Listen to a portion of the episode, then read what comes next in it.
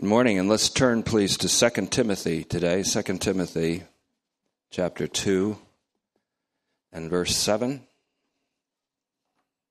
where quite possibly someone did the same thing we're doing. Better call Paul.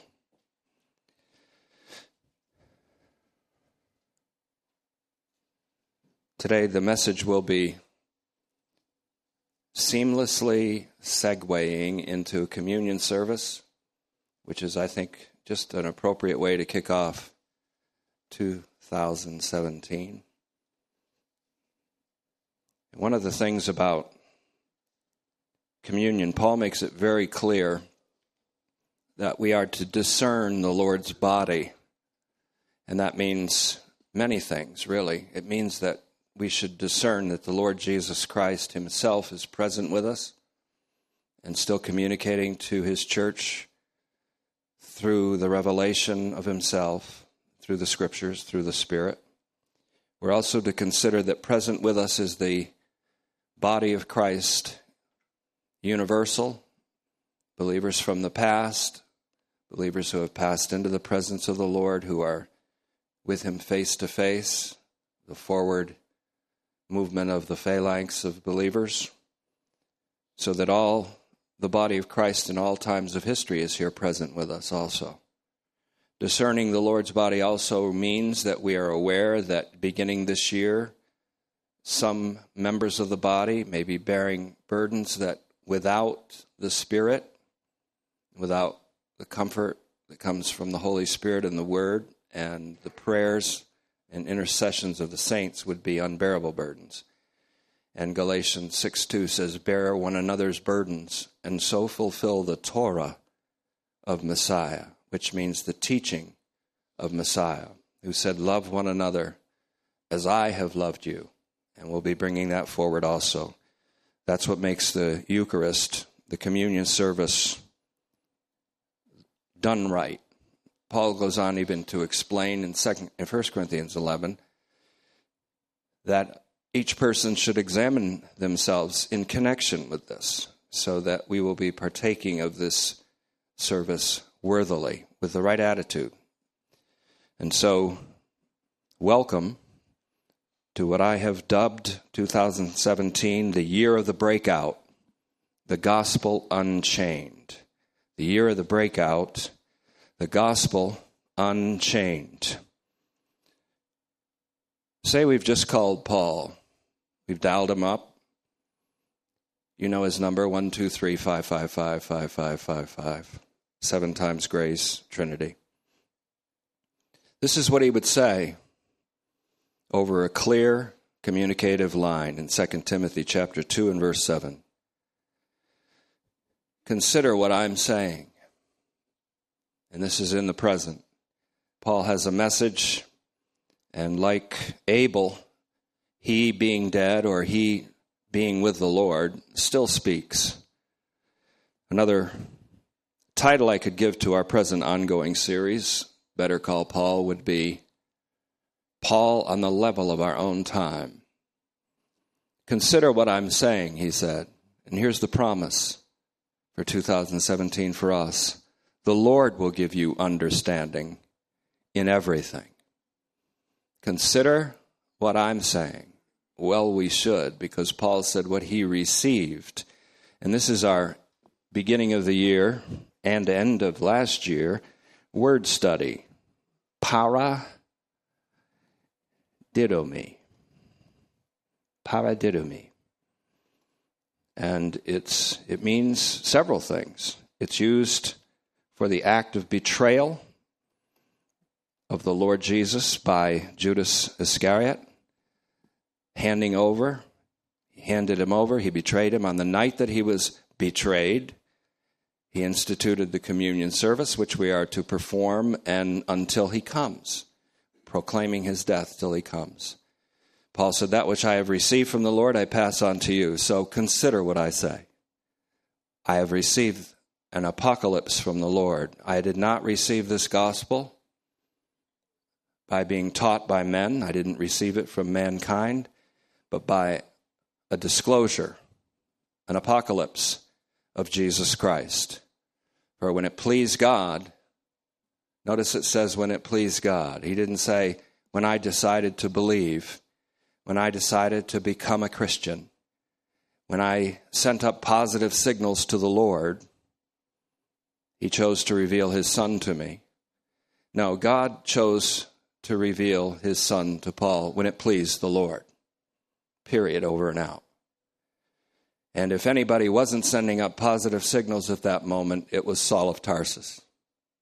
He was sending out vibes of murder. And the Lord was pleased at that moment to reveal his son to him, that Paul might in turn reveal him to the nations, including us, we modern day pagans. Paradidomi then also means to hand over in a good sense. That which I receive from the Lord, I hand over to you, paradidomi. And in the night he was betrayed or handed over, paradidomi, he said, Do this in remembrance of me. This is going to then segue into the communion. Paul says, Consider what I'm saying, and the Lord will give you understanding in everything. So let this be the promise that we cherish in 2017. The word study, paradidomi, the promise. The Lord will give us insight, understanding of everything Paul is saying. What Paul is saying to us from the Lord, because it is the Lord who will give us understanding. We listen to what Paul is saying by revelation it's the Lord Himself active in the church today. And this is the most prominent activity of the Lord, giving us understanding in everything. So, what Paul is saying, what he is proclaiming in all his epistles, is from a revelation, an entirely divinely initiated disclosure of God in Jesus Christ, the Lord. It is not from men. If it were from men, then men would be the ones who would interpret it for us. But it's from the Lord. So the Lord will interpret it for us through the Spirit, the Spirit of truth, the Spirit of grace. Our duty, then, we have the word study, we have the promise, we have our duty this year is to consider and that's simply the present active imperative. An imperative means our duty is enjoined here. Present active imperative of the verb noeo. Noeo, which means to consider carefully what I'm saying. Not to just give it a passing glance, but as James said, to be attentive and to stare and gaze into the fulfilled Torah of liberty, the fulfilled Torah of freedom. The fulfilled Torah of freedom is the gospel of Jesus Christ. We are in a crisis in history in which this gospel must become disentangled from westernized concepts, which presents a gospel that's contractual that has stipulations on humanity, that's anthropocentric instead of Christocentric, and that has no eschatological assurance for mankind or for the world. And this is all going to be unchained. So, what Paul says is a revelation from the Lord, and the Lord, who is full of giving, will give us understanding. That's the word didomi. He will give, a very gracious verb. Uh, he will give it unconditionally, unreservedly to us. The Lord, who is full of giving, as James 1 5 describes him, will give. That's the future active indicative of didomi. We can expect that in our future in 2017. The Lord will give understanding of everything so Paul's on the line and he says, Consider what I'm saying, and the Lord will give you understanding in everything. Our beloved brother Paul says this.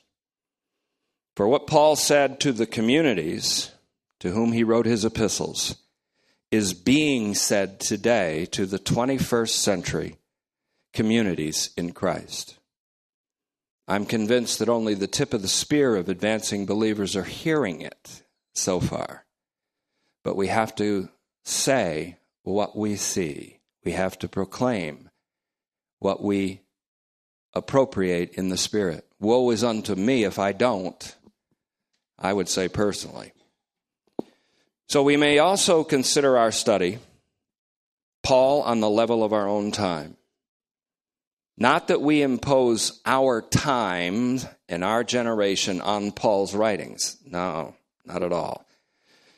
But this means that Paul has a message that's very pertinent to our time, to us, in what is known as the year of our Lord, Anno Domini, AD. The year of our Lord, Anno Domini. Just remember that. That's, this year is the year of our Lord.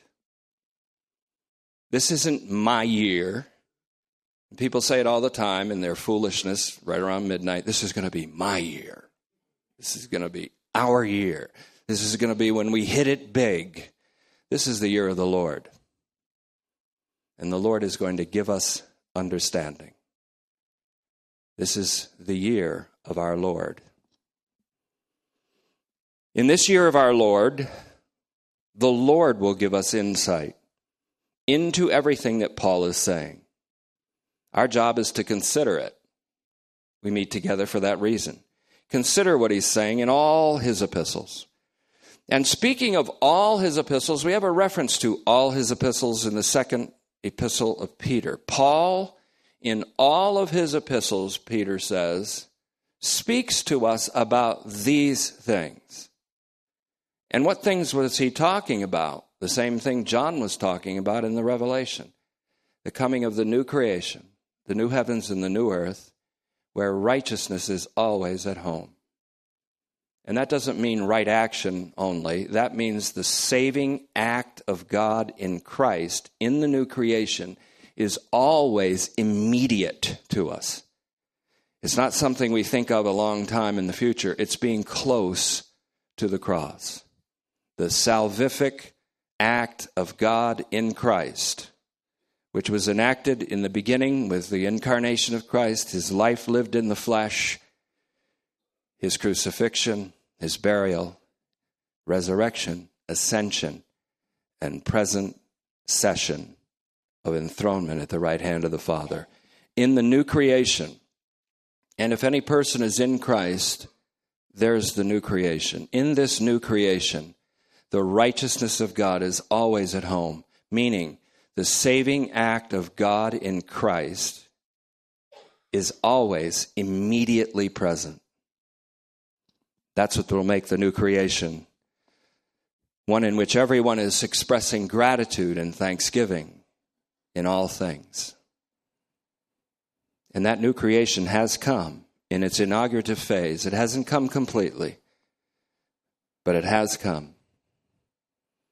And our Lord, I think what the Father would say to us, to this little flock, as Jesus would speak for his Father. Because if you've seen him, you've seen the Father. Jesus says, Fear not, little flock. It is my Father's desire to give you the kingdom. And God will do all his will.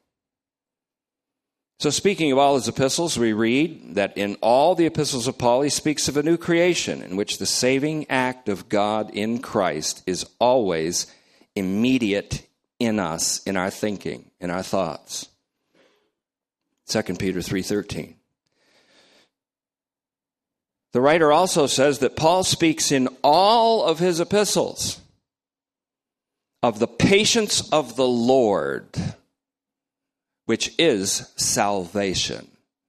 All of Paul's epistles then are soteriological. They relate to a saving act of God in Christ. They are the patience of the Lord is salvation. Among other things, this patience of the Lord is a salvation that's embodied in the Lord Himself the Lord Jesus Christ. And it's a result of his patience, which was his patient endurance of the cross. which was the way he took to exaltation. The way he took to exaltation and enthronement at the right side of God. We also read there in that 2 Peter 3:15 and 16 that there are things in Paul's epistles that are hard to understand. Deus noeto. This word noeo found in a compound word. And again, I'm not going to get too too word studyish today. I know some of you may have even stayed up past midnight last night. I do almost every Saturday night and then get up early, but that's because I'm tough. Deus, D U S N O E T A. Deus, notice the word noeo is in there, sort of. Deus noeta. In Paul's epistles, there are things that are hard to be understood. I think that's especially true about Romans because in Romans you see things that apparently are contradictory. Paul seems to say something and then says its exact opposite until we unravel. What Paul is doing is presenting two opposites in order to highlight the gospel that he preaches, which is unchained, unrestricted love, unconditional love, an unconditioned covenant that makes no stipulation toward man at all. Doesn't even look for positive antenna signals from people. Because there's none that seeketh God, there's none that understands. So the Lord must give us understanding. There are many things, well, he doesn't say many, but there are some things hard to understand. Deus noetas.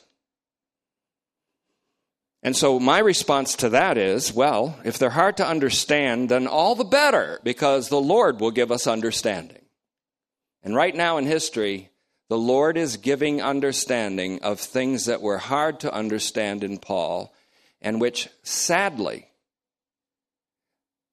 so called scholars and theologians, the same passage says in 2 Peter 3:16 distorted and twisted Paul's gospel to their own destruction. And I think since the Reformation, because of westernized interpretations, contractual understandings of the gospel imposed on Romans, and a justification theory that is in no way justified, has distorted the gospel, has distorted Paul's writings. And this is a tragedy. It's a crisis. And so, welcome to the year of the gospel unchained.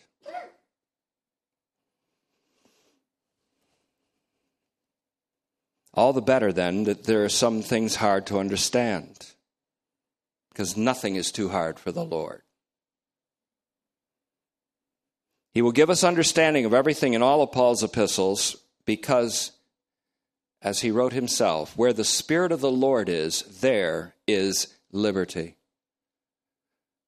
And we all, in that sacred space, never mind safe spaces, sacred space of the presence of the Spirit transforming.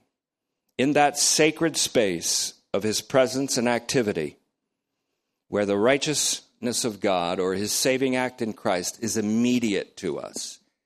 That which distinguishes victorious Christians from Christians who aren't cutting it is the immediacy of this saving act to them, their closeness to the cross and to the Lord Jesus Christ and his saving act.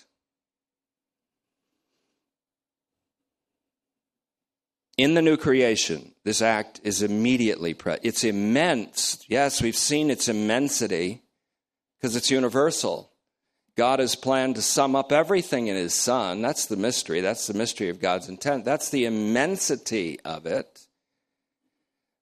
But 2017 ought to be a year of the immediacy of it, the close proximity of it, the reality of it. Yes, the experience of it.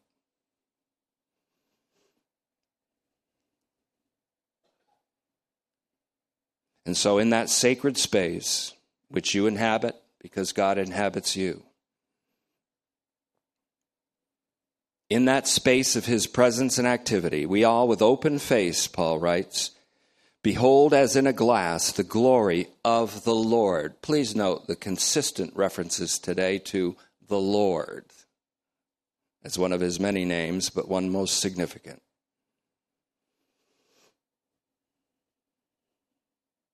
And we are changed from one degree of glory to the next into the image of the Lord by his Spirit, which is the Lord, the Spirit. The Spirit is the Lord. To the degree that we are changed, and it's imperceptible, if we perceived our change, we'd become arrogant. So it's imperceptible, incremental change each time we meet. And dial up Paul, we dial up the revelation of Jesus Christ. We behold as in a glass the glory of the Lord. We're changed from one degree to the next. It's imperceptible, but it's real and it's continual.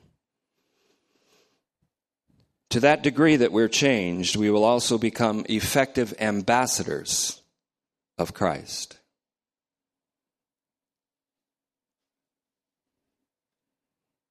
Christ the Lord, with a message of reconciliation, reconciliation of the world to Christ.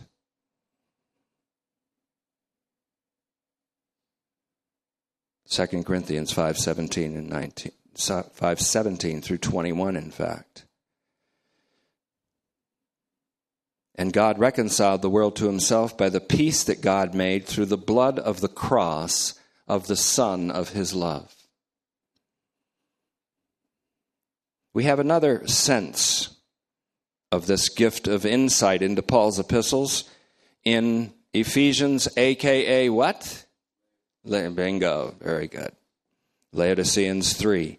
Paul writes there in verse 1, stay in 2 Timothy 2, though. Paul writes, and we've already translated this in our series so far in our 17 introductory messages way back there in 2016. Do you ever think you'd say way back in 2016? I never thought. Honestly, I thought I might make the cut of 2000 when I was a teenager because I was living at an accelerated rate of living. But I, I didn't think that I'd be saying back there in 2016. But we are saying that today. For this reason, I, Paul, the prisoner of Christ, please note that phrase, the prisoner of Christ for you pagans. Gentiles is too smooth of a term. This is a scandalous gospel. It's a gospel to pagans. And that's what made it so scandalous. Paul said, I am an apostle to the uncircumcised.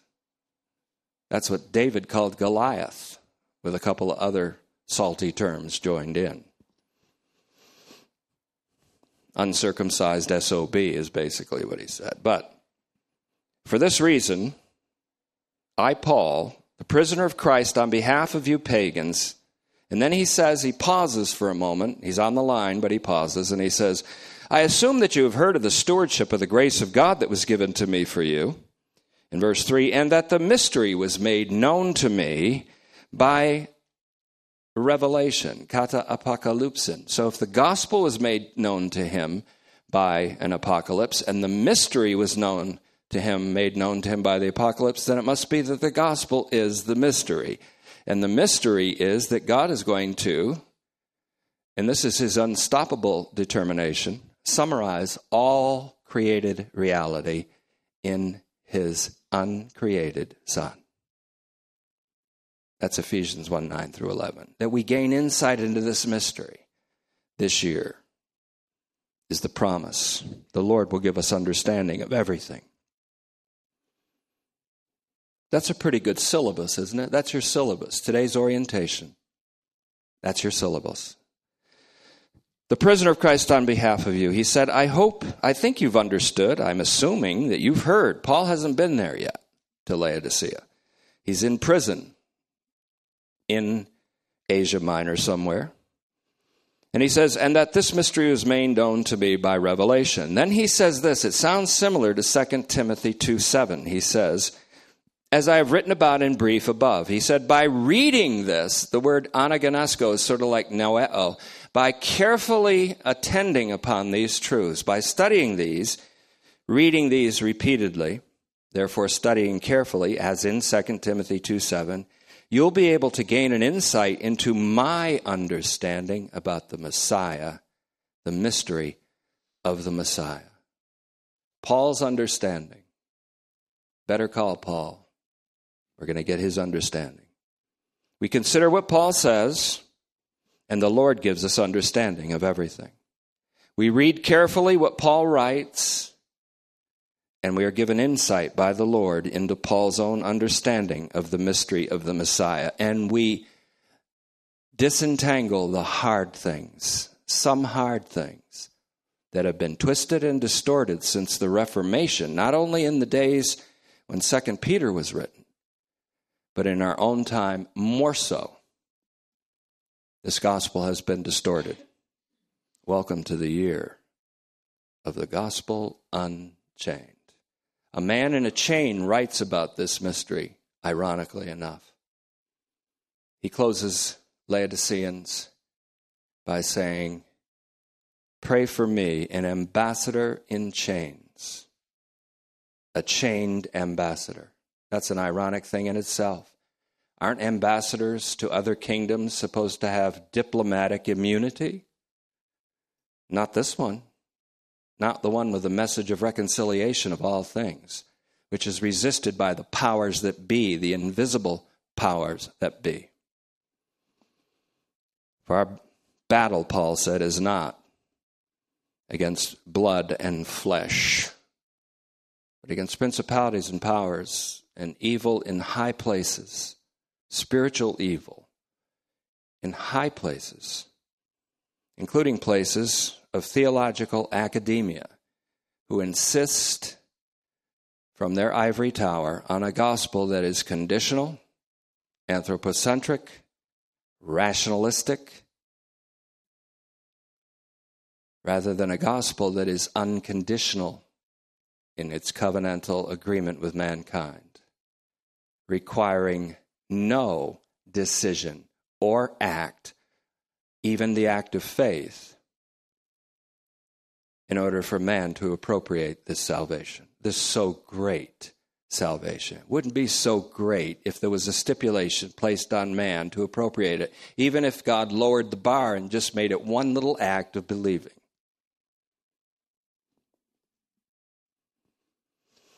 Welcome to the year of the breakout. The gospel is going to break out. So listen carefully as we move seamlessly. The next thing Paul writes, as he wrote in Romans 2 to 1, 2 to 4, where he pulled a breach of epistolary etiquette and talked about the resurrection of Jesus Christ, the Son of David according to the flesh, and therefore kingly Messiah, raised from the dead, and therefore his throne is forever, and by which God proclaimed him to be eternally his Son. He says the same thing in 2 Peter, 2 Timothy 2 8. Remember Jesus the Messiah. And today the communion will be remember him. Remember Jesus the Messiah, raised up from the dead, from the seed of David according to my gospel. According to my gospel is a phrase Paul uses in Romans 2:16 where he asserts against an opposing teacher, against a thorn in Paul's flesh, against a messenger of Satan. Paul asserts according to his gospel, that all mankind will be judged through Jesus Christ and not damned for wrongdoing or justified by good works.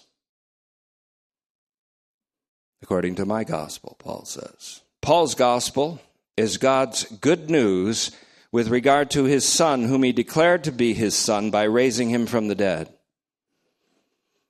that Jesus is from the sperma, the seed of David. And that he's raised up from the dead means that he is now enthroned forever.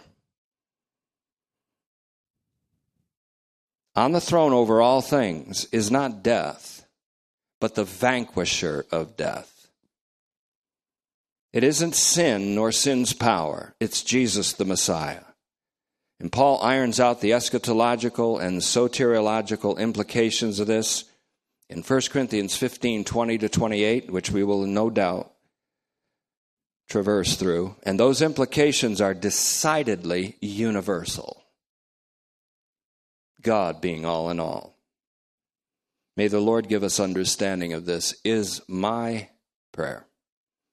Now, it should also be observed that Paul wrote some of his most profound epistles while in a carceral situation. Here's our new vocabulary word of the day carceral. That means in a situation of incarceration, in prison. Remember, we said a couple weeks ago in the fool's resume here's my resume in prison more often, beaten endlessly, constantly beaten with rods by the pagans, beaten with the 39 lashes, 40 less one by the Jews, shipwrecked, hanging on to a piece of driftwood for a day and a night, the fool's resume. But included, Paul often wrote from a carceral situation. And this is going to lead us to the main point of the message. And so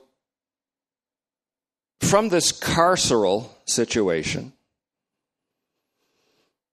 in prison and in chains, he wrote his celebrated epistle to the Laodiceans, which people now know as Ephesians wrongly, and he wrote it from prison while chained. Some picture him chained feet and hands, and then chained in turn to a guard, a Roman guard, 24 hours a day. Some have pictured him that way. But he was chained. Those Roman soldiers that were chained to Paul must have gotten an earful because Paul couldn't write except maybe his name at the end or in Galatians 6:10 to 18 he wrote in big block letters. And maybe he said, "Could you uncuff me just for a few minutes? I got to write my name." But he dictated most of these. Hopefully, he had a room to pace in his small cell while he was dictating Galatians, because he was like a caged lion there. Actually, he didn't write Galatians from prisons, but he did write Laodiceans from there. So he even called himself an ambassador in a chain, literally, in 620 of Ephesians or Laodiceans, and in Laodiceans 4.1, in keeping with our Lordship of Jesus theme, Paul referred to himself as the prisoner in the Lord. So at work here is the most manifestive power of opposites. Because in 2 Timothy 2 9, he says, Now note this and see where I took you. Look where I took you. Speaking of his gospel, in verse 8, he says, For which I am suffering to the point of imprisonment. Literally, a chain. Paul's obedience was to the extent of a chain. His Lord's obedience was to the extent of death by crucifixion. For which I am suffering, that is, this gospel, for which I am suffering to the point of being chained as a criminal. But he adds this with dramatic emphasis, the emphasis of my message to you today.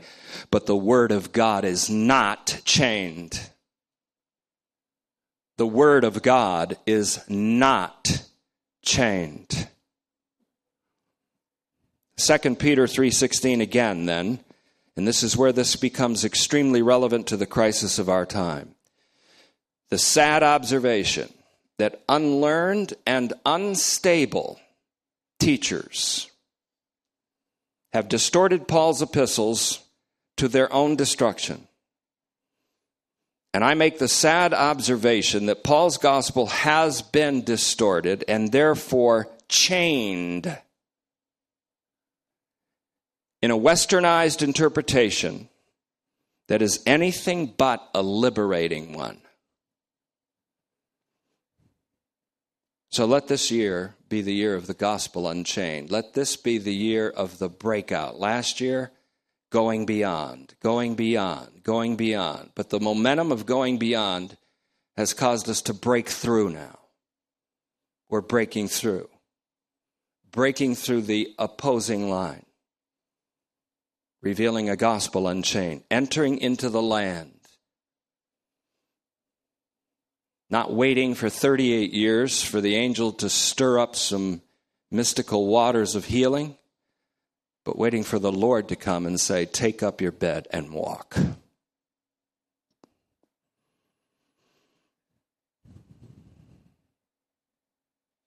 So, this year, we're going to see the gospel unchained, and that means countless numbers of people will be unchained and liberated from a contractual, rationalistic, anthropocentric, subtly enslaving distortion of Paul's gospel. And liberated by the covenantal, revelatory, Christocentric, transformative, and gloriously liberating good news of Christ. A mystery account of Christ, not a forensic legal account of Christ. A Christocentric account, a liberating account, not a God of retributive justice, but a God of entirely limitless benevolence, which we call love.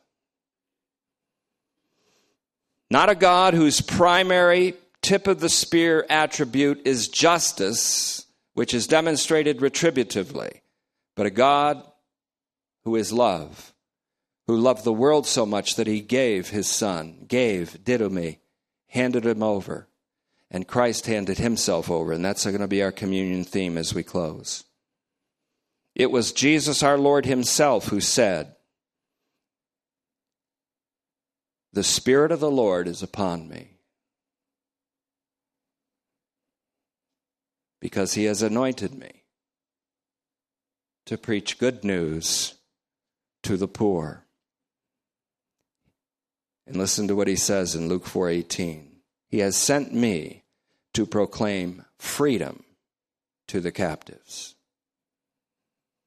Let this year be the year of the breakout, the unchained gospel and the year of the liberation of many captives. And now, will anyone is welcome, all are welcome, but no one's obligated for this next phase of our worship service today, communion service. And please let our very capable and veteran ushers guide you to the elements, and then we'll have a very brief service of communion. And thank you for your attentiveness.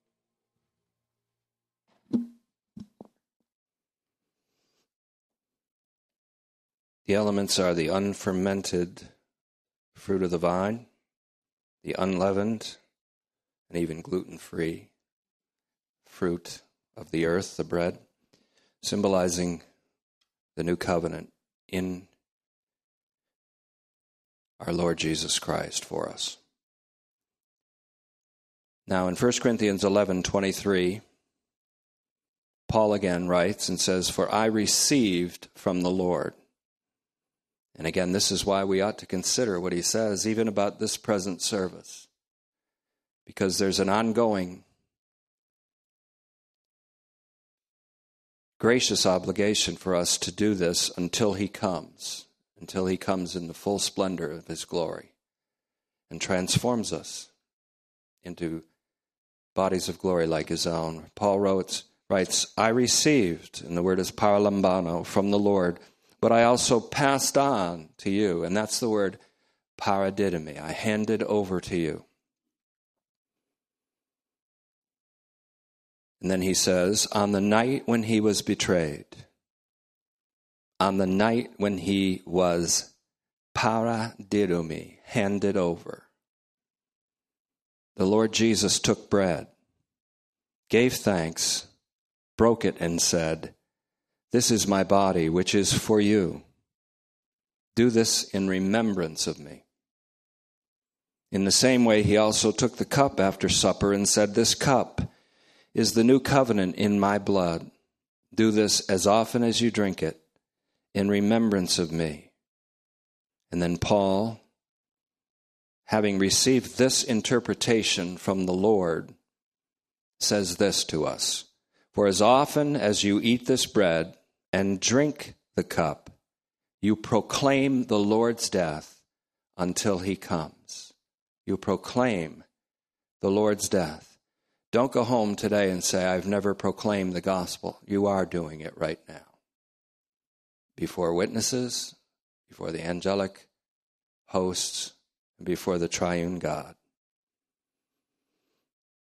On the night that he was handed over, paradidomi, but you know, something is far more profound. That same word, paradidomi, is used as an action of Jesus Christ.